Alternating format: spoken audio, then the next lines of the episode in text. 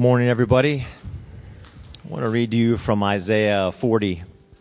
The chapter begins at a very uh, important time in the life of the nation of Israel, and this is what it says from God Comfort, comfort my people, says the Lord. Comfort to my people.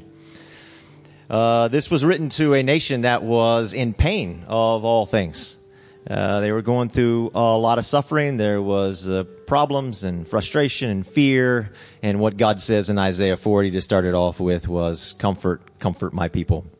You know, we are a very diverse church and our diversity is our strength. I want you to remember that. Our diversity is our strength. God has called us to be diverse and we learn from each other. We need each other we need that diversity. When we look around what's happening in our nation, I think we can all agree that our nation needs prayer. Oh, I have debated all week feeling like I need to say something, you know, here today, realizing that, um, given three minutes to say something, given 30 minutes, I couldn't say the right thing, but I know I'm not going to say the right thing in three minutes because everywhere I step uh, in these comments could be misperceived. Like, uh, I should say that. No, that's going to be a problem. I could say this, that's going to be a problem. Krista and I have been talking about it for days. Maybe you should just get up and pray. No, that's also going to be a problem. Uh, almost nine months ago, um, God had really put it um, on our hearts as a church to begin to plan a series where we talk about how Jesus Christ brings us together. And in January, we're going to talk about this a lot because we're going to spend an entire month, maybe a little bit more, on how Jesus Christ brings people together. It's amazing. It's a wonderful scripture in Ephesians chapter 2 that says Jesus Christ takes down the barrier of hostility between people. It's amazing. And what you see is, is the first thing that happens after Christ ascends and the church begins is you see people, whole diverse group of people coming together. It's the first practical application of the church of Jesus Christ is a diverse group of people coming together. It's a beautiful thing and it's a powerful thing. And we're going to spend over a month talking about that. We're going to study it. We're going to discuss it. We're not just going to have time here on this platform. We're going to discuss it and we're going to work together on it. Um, I just want to say this one thing.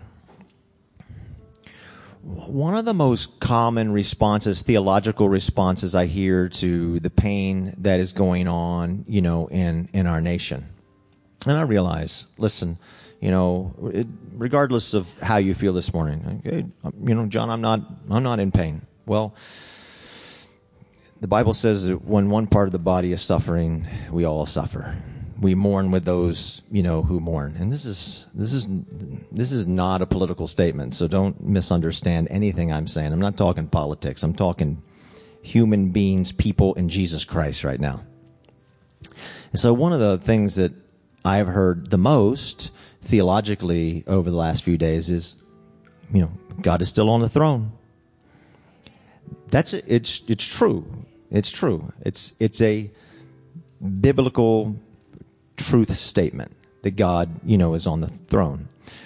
But as I have talked to people, both in this church community and in the community, and listened, um, a lot of people find that um, dismissive of their feelings. And so I begin to think about how, how would Jesus respond?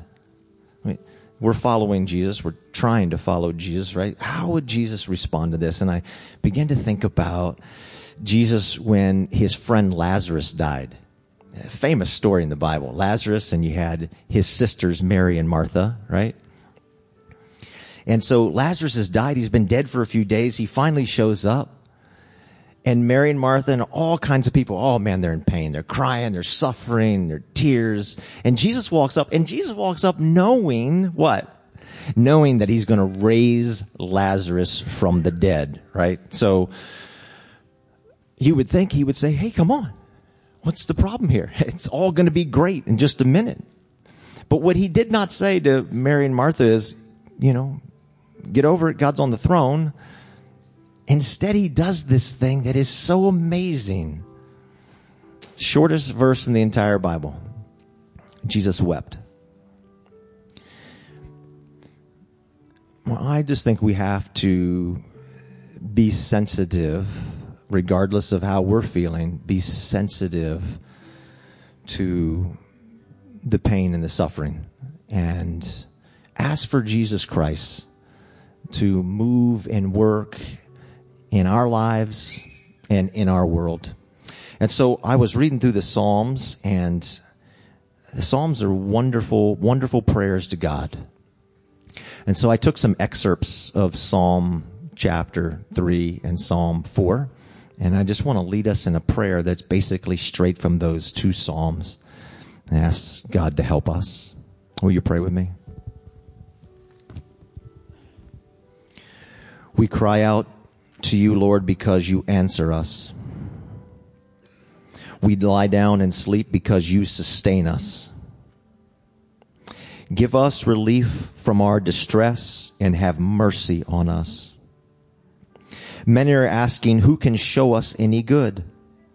Let the light of your face shine upon us. I will lie down and sleep in peace. For you alone, O Lord, make us dwell in safety. Father, we trust in you. In Christ's name. Amen. Amen. Thank you for listening. Well, hello and welcome to Grace. My name is Derek. It's great to see you guys. Um, we are in part two of a series called The Most Good. And last week we kicked off this series by really taking a look at God's heart for those in need. And uh, those over 2,000 scriptures we find in the Bible that have to do with God's heart and concern for those in need. And then we looked at what is our responsibility as followers of Jesus to do something about it. And um, I think it was pretty much all of us in this room would agree it's, it's, a, it's, it's hard to argue with the fact that we are called to do the most good we can for, for those in need. That's part of our call as Christians. But really, the question is how do we do it? How do we do it in a way that does the most good?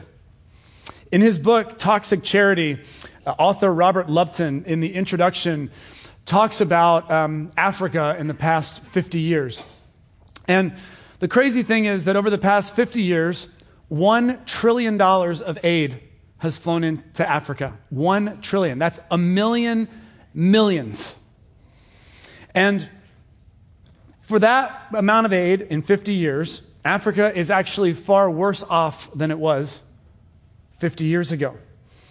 The per capita income is lower than it was in the 1970s, and today over half of the population lives on less than $1 a day. And let me tell you, all that aid, everyone who was sending that out, and all the NGOs and, and all the governments were all thinking that they were helping. But how do we ensure that what we do to make a difference is actually doing the most good? Think about the, the meal packaging event we're going to do on December the 4th 150,000 meals, and we're all fired up about that. But how do we know that where those meals go, those don't impact local farmers or local economies? If the food's all going to go in there, how do we know it's not going to undercut the market and, and actually do a lot of harm in the midst of trying to do something good? And you may be here being like, whoa, hold on a second. Isn't that like the church's job? I mean, we just like, we just show up for the event, right? The church's job, I mean, I know you pastors work like one day a week. So, you know, I mean, you probably have time to vet the organizations and the causes. And, and I will tell you that, yes, that, that is actually one of the great value adds of being plugged into a church is that the church does that work for you. When you see the missions organizations and you see the different charities that we support and all the things that we partner with, you can just feel good about giving and serving to those things because someone's done all the legwork on their one day a week of, um, of checking that stuff out, okay? But let's, let's get even more personal to something that's all happened to us, um, some of us probably pretty recently. Um, how about when you're walking on the street somewhere in DC and someone comes up to you and asks you for money? In that moment, there's a part of you that remembers some of those Bible verses, thinks about your Christian responsibility to help those in need. But then there's another part of you at the same time, if you're going to be honest, is already sizing the person up. And the question in your mind is, what is this person going to do if I do help them and I do give them some money? And maybe the deeper question is, is this actually going to be helping them truly?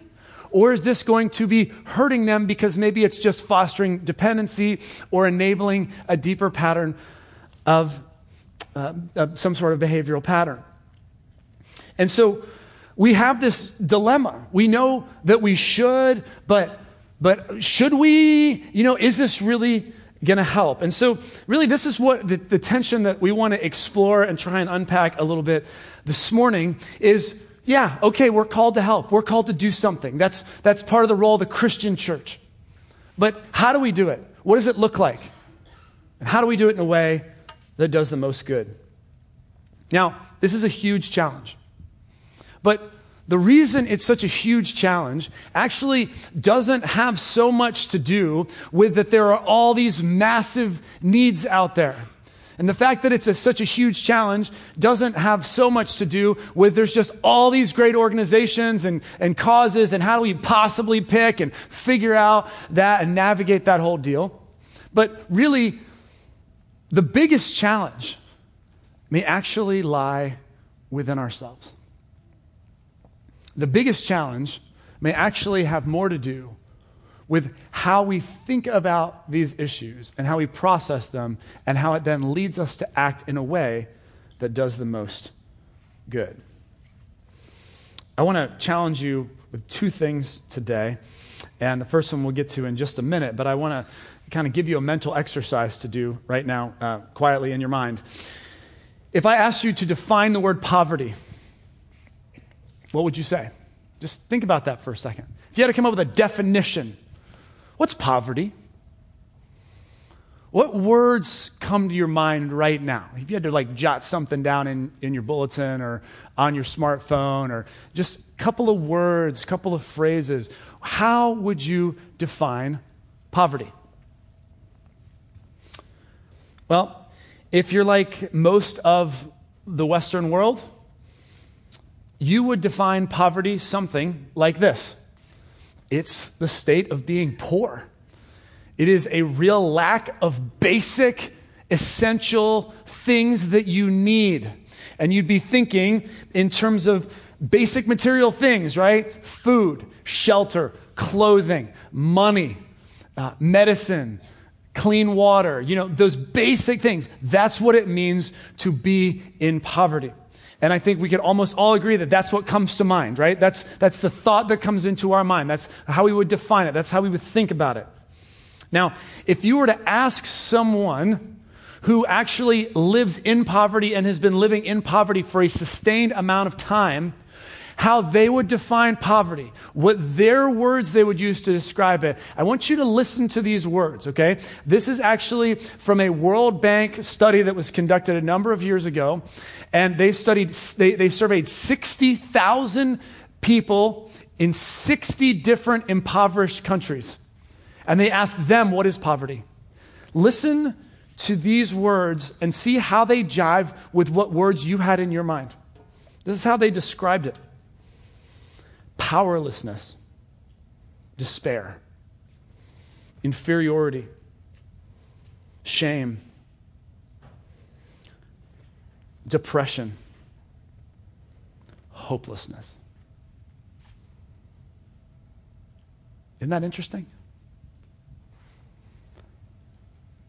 what comes to our mind and what comes to the mind of someone who's actually in poverty are so incredibly different things. If we are going to do the most good that we can for those in need, the first thing that we have to rethink is how we see poverty, how we understand it. We have to rethink poverty. Because what immediately comes to mind for most of us has something to do with this right? It ultimately comes down to material, financial resources in some way, shape, or form. It just pretty much does. That's our normal, natural reaction living in this country. But to the person who's actually in poverty, who's really the only one qualified to really say what it actually means and looks like and feels like, and this isn't like the greatest it's, a little bit clunky of an illustration, but I'm trying to give you some visual here, okay? This is more what it means for them to be in poverty. It's more like a trap. Hopelessness, despair, shame. How can I ever get out of this? I cannot seem to break free from this uh, to escape it. I am trapped in this thing and I can't seem to get out of it. Now, you're like, okay, so this is great, but like, why is this important? Why does this matter? I mean, who really cares? We're talking about a definition, we're talking about semantics. I feel like I'm in school. This is terrible. Okay, what are we doing? All right, here's why this is so important. Because how we think of poverty will shape how we address poverty, right? Can we agree on that? So here's the bottom line. When someone comes to you with a need, someone's in crisis, or there's some situation that you want to respond to, what is the visceral reaction that you will have when in any need, anything you want to help? What do you do? What do you do? Like, ah, you're thinking about pulling out your wallet, right? You're thinking about re- resources. What can we give to somebody? What, what, can we, what can we do for them? Okay? And that is part of the issue is we have to rethink what poverty really is at the deepest level. Certainly, yes, there's a material element to it. Of course there is. But let's think deeper. Let's think more critically. I want you to um, check out this Bible passage with me. This is, um, this is a historical account of the early church. This is found in the New Testament in the book of Acts, chapter 3. Just a little frame of reference. This is after Jesus has been crucified. He's been resurrected and he's appeared to his followers. Now the early church is just in its beginnings. Um, the Spirit of God is just like, man, it is just sweeping across these first followers of Jesus. There's miracles and all sorts of amazing things happening. People are coming to faith. And so we're early on in the book of Acts. It's an amazing book of the Bible. And we get a look at two of Jesus' disciples who were there with Jesus before uh, he was crucified. It says, chapter 3, verse 1 One day, Peter and John were going up to the temple at the time of prayer at 3 in the afternoon. Now, a man who was lame from birth was being carried to the temple gate called Beautiful, where he was put every day to beg from those going into the temple courts. When he saw Peter and John about to enter, he asked them for money. Peter looked straight at him, as did John. Then Peter said, Look at us. So the man gave them his attention, expecting to get something from them. Then Peter said, Silver or gold I do not have, but what I do have, I give you. In the name of Jesus Christ of Nazareth, walk. Taking him by the right hand, he helped him up. And instantly, the man's feet and ankles became strong. He jumped to his feet and began to walk. Then he went with them into the temple courts, walking and jumping and praising God. What I love about this passage and what the disciples did here is they looked beyond this man's financial need, his immediate need that was on the surface. It's obvious to see. And they looked to the deeper need that this man had. They looked and they saw the thing that would truly empower this man. It wasn't going to be by silver or gold that was going to do it. It was going to be by one thing, getting to the one thing that could help this man to break free from the trap of poverty. and they healed him. Now, wouldn't that be awesome if we could if we could do that on a regular basis today? That would be absolutely awesome. But looking for that deeper need is so incredibly important, and it's a huge deal to us at Grace Community Church. Um, just for your guys' reference, um, when someone comes by the office, the church office, or when they call and uh, they are in some sort of a crisis, they're in financial need, um, we are definitely open to spending some silver and gold that the church has to help that person's immediate need. And we definitely do that when, when it, it makes sense to do that. But we are far, far more concerned on trying to help take that person by the hand and seeing if we can help them walk and help them break free and, and, address some of those deeper things. And so when someone comes by or someone calls on the phone, one of the very first questions that we ask, this is a little education for you uh, in, in, terms of this kind of thing ever happens for you. You know someone and they're in a, some sort of a crisis situation. It's the very first thing we'll say after we, you know, try and get, say hello to them and, and get a little bit of a sense of what's happening is, have you been to the county? Have you been to Arlington County Human Services? And the reason that this is such an important question is because in just an hour or two, there is no way that, that we are going to be able to really get to some of these deeper things and to be able to provide adequate support to help somebody walk through a process of trying to break through a, a trap or a cycle. Okay? And so basically, what we know is that, that if, if they live in Arlington, then they can come to Arlington County uh, Human Services, and it's awesome. There is someone there who can meet with them, and basically, you get this like full on strategic plan type of an approach. And so you come in, and, um, and one of the things that you get help with is to getting, to getting a handle on your, where you are financially and trying to figure out, okay, how do we make sense of this? What's really happening? How do we get a plan together? Okay, how do we get a little budget together for this? So even if we do do something in the short term, we can figure out long term, how, how do we set up a plan for success going forward? Okay, they're, they're set up to do that. They have folks that can help with that. If there are situations that are going on at home or there's some some stuff happening that needs counseling and you know mental health services or, or whatever, the county is positioned to be able to provide those resources. Uh, the county is also positioned to help with finding jobs and helping to get ready and get prepared to, to take on those jobs and, and all through holding that person's hand so that they can break out of that trap and we can address the deeper need. So, one of the things that, um, that will happen is oftentimes when we ask that question, we'll have varying responses from, uh, no, I just haven't been down there, to, oh, yeah, I think I went down there once and they really were like kind of mean and they didn't help me, or, oh, they said that they're not going to do anything.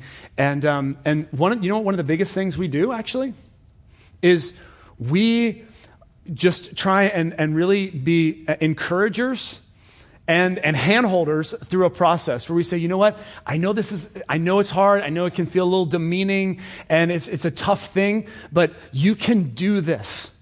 You know, if, and if you do this and you go through this process, even if the county says no, that they're not going to help you with your immediate need, guess what? Once you've been through that process and once we can come alongside a caseworker and just kind of partner with them and ver- verify some information, then what, what's happening in that moment is then the church can step in.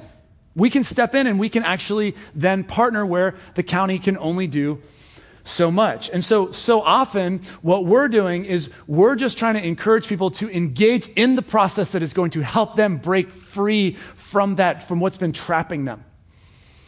And so, you know, when you think about your dilemma, you, someone's on the street and they approach you for money, and I'm not going to sit here and tell you what, what is the right thing or the wrong thing to do because I believe that depends on God and you've really got to pray through and work through that. But no matter what you decide to do when you have someone in need that comes up to you and they have an immediate crisis, say on the street or whatever, is no matter which way you decide to go with that, you can feel good about, about what's going on here at Grace Community Church and that you are part of a church that is really partnering with people and helping them to walk Okay, not necessarily, sometimes the silver and gold comes and sometimes it doesn't, but we are partnering with them to help them to long term solutions to break through traps of poverty.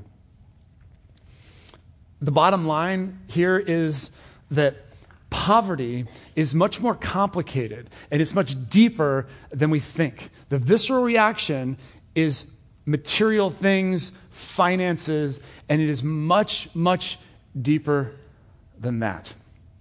So, the first challenge, we got to rethink the way we see poverty. The second challenge, we got to rethink our high. We got to rethink our high. So, when you go to help somebody, when you go pretty much to do any sort of service thing, um, and this is just a natural, normal thing. There's nothing, there's nothing wrong with this. You want to make a difference, right? I mean, the things you're drawn to, the causes you're drawn to, the times when you feel compelled to respond to someone or something, um, it's because you think you're going to make a difference, or you know that particular thing is a thing that you believe in, and so you know you want it to to feel good. You want it to be satisfying, or else you probably wouldn't do it. And that's, that's just human nature. Um, when you hear about a, a mission trip or a, a, service experience on a, at any given time, one of the first questions you'll ask is okay, what are we going to be doing? You want to know if you're going to enjoy doing that thing, if it's going to match your gifts and it's going to match what you feel compelled to do. And there's absolutely nothing wrong with that, okay? We want that high when we serve. And we should. But in the midst of looking for something that's going to be a high for us, we cannot lose sight of how the other people, the people we are serving, how that is going to be received by them. Is it going to be a high for them? Now, there are some of you here right now, and you're going, whoa, whoa, whoa, whoa, whoa, whoa, whoa, whoa, hold on. Time out, time out, time out. I mean, the very fact that we're serving them, of course it's going to be a high for them. Uh, uh, of course. I mean, gosh, I would love to be served by somebody. It was, was, the last time I got served. That would be amazing. I mean, we're going down to build them a house or we're going to paint something or we're going to give them some food or, you know, whatever it is. How could they not have a high? This is awesome. They're getting something from us. And if that's your reaction right now, I, please do not tune out for these next few minutes. Because while we may think that that is like the greatest high for those we're serving, it might turn out that it's not at all that way. So I want you to pay really close attention to this, to this story. So um, when Grace first began, uh, one of the first things that, that um, the church embarked upon was a radical outreach to the community. We were meeting at Key Elementary School, and the principal there said her number one need that we could help with was, um, was to get kids ready for kindergarten because they were so far behind. So we picked a low income uh, area of Arlington with a lot of kids that were way behind uh, already, and we started a, um, a pre K program there. And that was like one of the very first things that the church did. It was even before, before I was there. And then, um, and then shortly thereafter, um, I, I came to Grace and, and got involved with that. And one of the things that I remember was, um, was around the holiday time, um, because this program had been going on for a little while, um, you know, everyone at the church was like, man, we should do something for, for that community. And so um, I thought this was such a cool idea. Basically, we decided, hey, you know what? Let's everyone go out and shop for presents or you know bring presents that are really nice. And we will just we will deck this community center out and we'll invite all the families from, uh, from the neighborhood to come by and we're just going to bless their socks off this christmas. And i'm telling you what i will never forget the look of that community center. It was like santa's workshop you guys. It was unbelievable. There were toys everywhere. Like you could hardly walk through the place. And there was a line of kids and families like going all the way down the street, just waiting until, you know, we kind of had everything ready and they could come through. And these kids, these kids could not be contained. They were bouncing off the walls. They were so jacked up. They, they, I mean, they could not wait to get in there, okay? And man, like, you know, we all went out and we shopped for stuff. You know what I'm saying? Like, so you're personally invested. You put your stuff in there and we sorted it all and got it all ready and tons of man hours. Man, and those kids came through, and can I tell you what? It was the greatest high to see the looks on those kids' faces Oh, it was awesome. They were beyond excited. And so, man, we were so high as a church. Everybody just like riding high. And the kids, man, they were high as a kite. But guess what? Upon reflection, upon really thinking about it, it, it didn't really hit us in the moment because we're just so swept up in the kids and the presents and, and doing it all and it, it, felt so good. But but upon reading books like toxic charity and when helping hurts and thinking really critically not just about our high but also like the high of everybody involved you know what we realized? We started asking the question how did those parents feel because you think, well, parents are probably super excited. I mean, the kids are getting presents that they wouldn't normally had, and that's true. But bittersweet, right? Because who got to be the heroes to those kids? Who? Church, man. We were riding high. It was awesome. But who didn't get to be the heroes? Who did not get to be the heroes? The parents. And who do you think would have desperately wanted to be the heroes to their kids. It's those parents. Great intentions. I mean, unbelievable generosity. Feeling so good. And I don't want to, like, you might, don't start hitting rewind on all the service things you've done, okay? Because that'll be like a real, you know, that could really bum you out right now. But, I mean, we, we do our best with God's help, okay? We're, we're going to get there. But upon reflection, we realize, you know what? It would, what if instead we said, how can we make the parents the heroes? So let's fast forward to what John just talked about in the announcement time.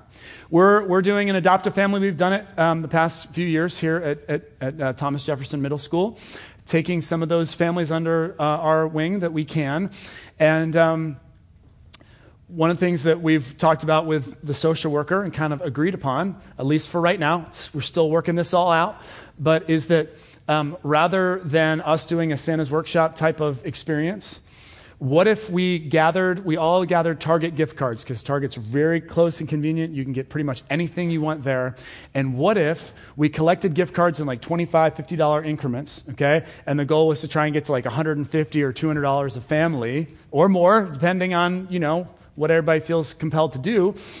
And we were able to then just hand those gift cards through the social worker to those parents so that those parents would, would be given as much of their dignity and their pride as they possibly could. They're still getting a handout. I mean, that's what it is. But then they get to turn around and they get to decide what would be the best for their family. Could that be messy? Oh, yeah, you clap. That's cool. Somebody likes it. All right, that's good. Um, could it be messy? Could, could people decide that they want to uh, buy groceries with it. Is that okay? We're going to just have to trust them. You know what I'm saying? This is hard. There's, there's, this isn't easy. This is challenging. And you know what? We're going to we're to lose some of the, the high. We're going to lose some of the feel good on this one. We are. But I'm believing that that's okay. And I have faith that God's going to work it out. So, um, so that's, that's where we are right now. It's up for discussion and debate. And if you adopt a family, that's awesome. If you have a different thing that you do, that's cool. I'm not saying that that's bad, but we just need to be thinking critically all the time, okay? We got to think. It's not just about our high. How is that impacting those we serve? All right.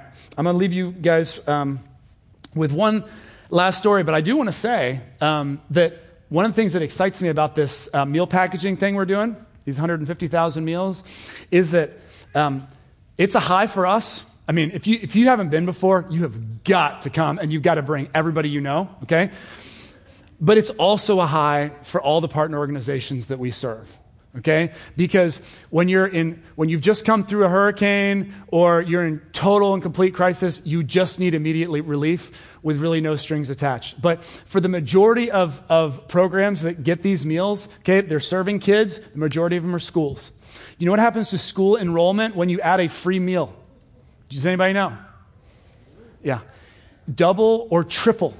That's what happens Families no longer have to worry about their kids getting fed. Kids can actually be released from begging and other duties to actually go to school. And one meal a day is probably all they need, and they were, that's all they were going to get anyway.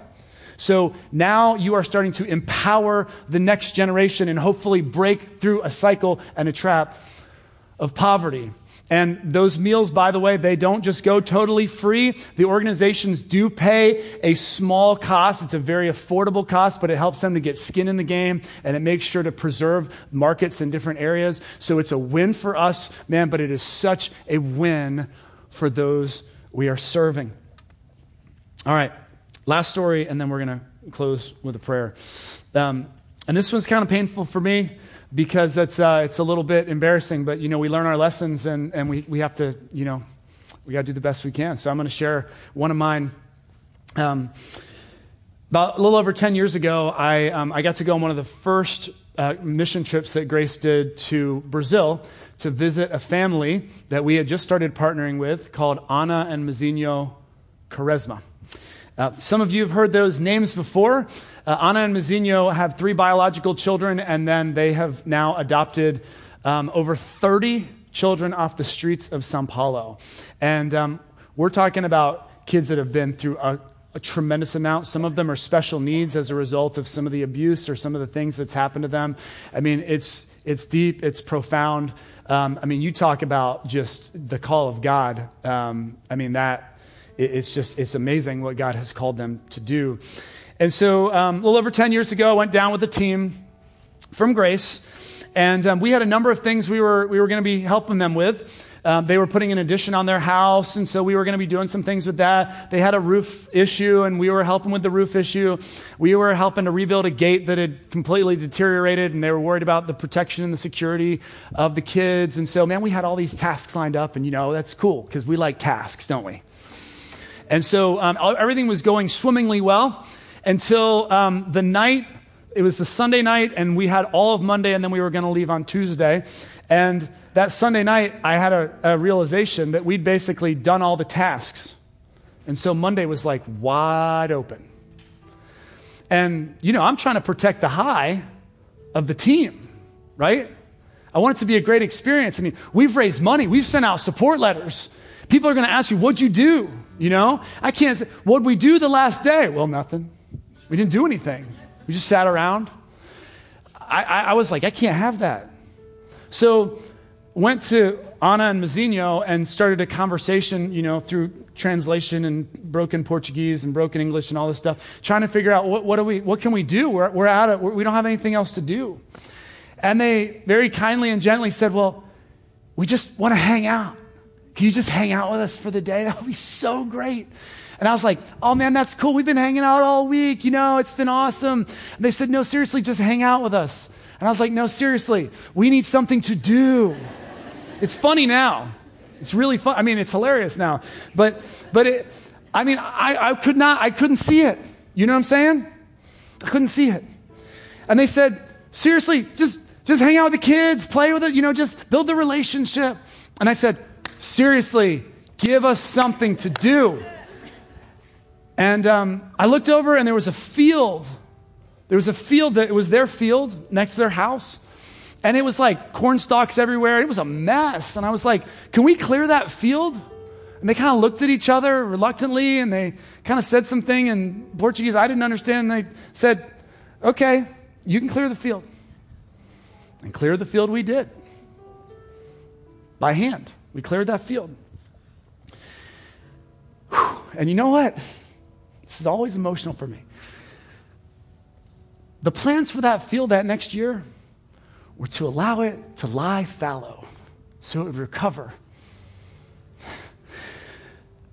So we cleared a field that didn't need to be cleared so we could come home on that high.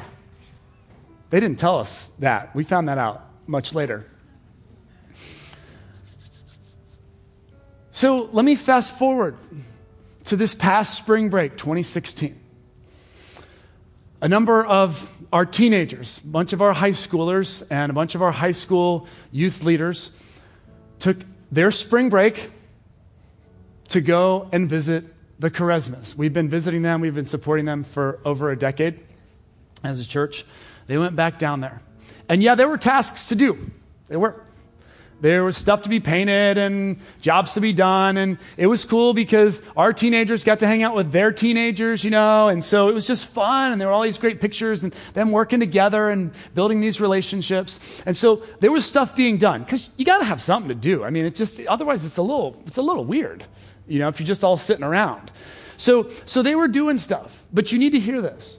The primary reason for going from the very beginning was that thank God, 10 years later, through this thick skull, okay, we realized that the number one thing that the Quaresma family wants is a relationship with us. And the number one thing those parents want for their kids is people who will come down and love their kids and build into their kids. And so our goal for going down was actually pretty cool.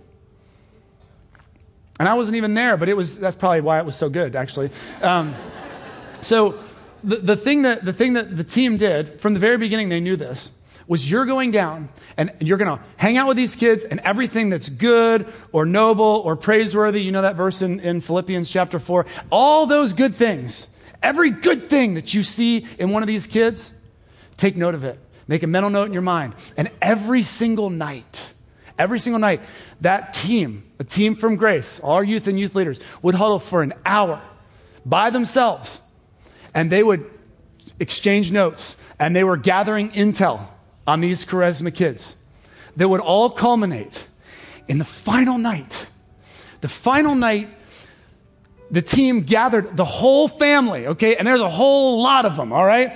They gathered the whole family into one room. And one by one, they put each of those Quaresma kids on the hot seat. That's what they called it, okay? The hot seat right in the middle. And they put that kid right in the middle.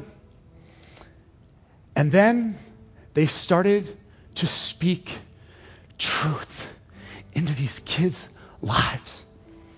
Kids that have been, had horrific things happen to them.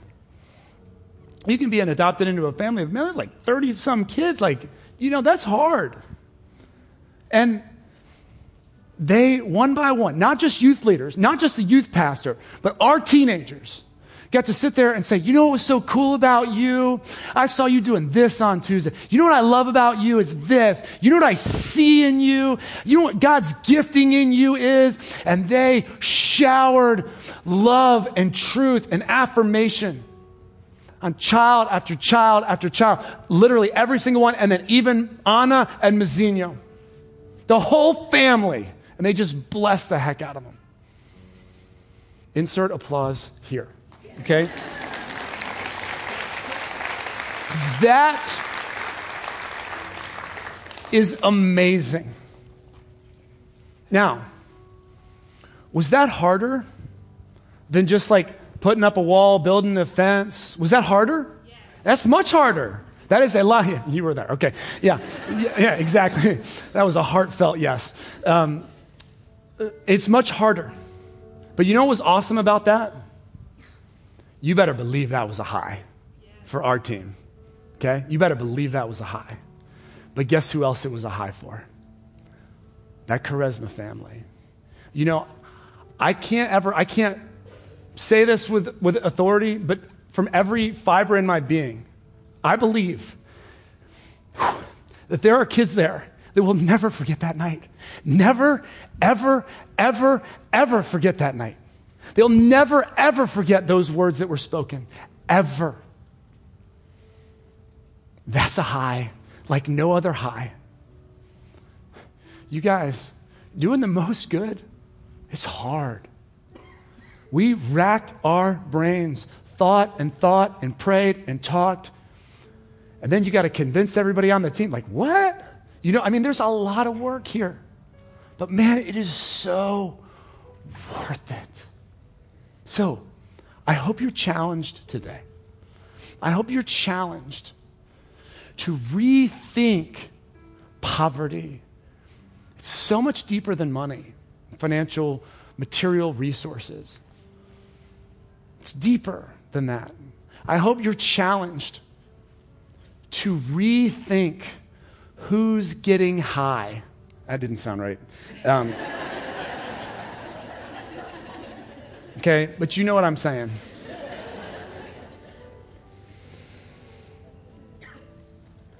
We got to think critically. We're not just called to go do anything.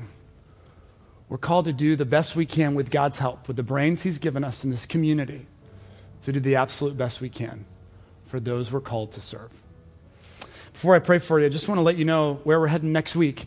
Next week, similar, similar kind of a message, uh, very much in the how do we go about doing this. And the good news is that if today was too much to wrap your brain around, uh, next week it, you can, if you just remember what we're going to talk about next week, you can pretty much forget everything else, and um, and it's going to be okay. We're going to look at a parable of Jesus, and it's not the very famous parable that you might think of when you think about Jesus and missions and social justice things. It's a different parable, but I believe that it really holds the essential principle that if we just keep that in mind and we forget everything else, we're going to do fine. So I hope you'll come back next week. Maybe you'll think about bringing a friend who's not much of a church person, but they, they like serving people and they like, they like mission stuff. This is an easy easy invite opportunity next week. Let me pray for you, and then we'll, we'll, we'll go. God, we thank you that you actually don't really want us just sitting on the sidelines in the midst of all the hurt and the suffering and the brokenness of this world. But God, you call us out. You call us into the mess. You call us to be your hands and your feet in this world. And um, God, we're grateful for that. It's a privilege to partner with you. But God, the how, the what this looks like, that's where it gets tough. And God, just help us first and foremost. Help, help us to make sure we're thinking critically. Help us to think critically about poverty. What is it? What's the deeper thing that's going on? Help us to walk with people. Help us to, to help people break free from traps and cycles. And God, in the midst of wanting just super cool service things that get us fired up, God, please, please, let us be so sensitive, so mindful of those we're serving.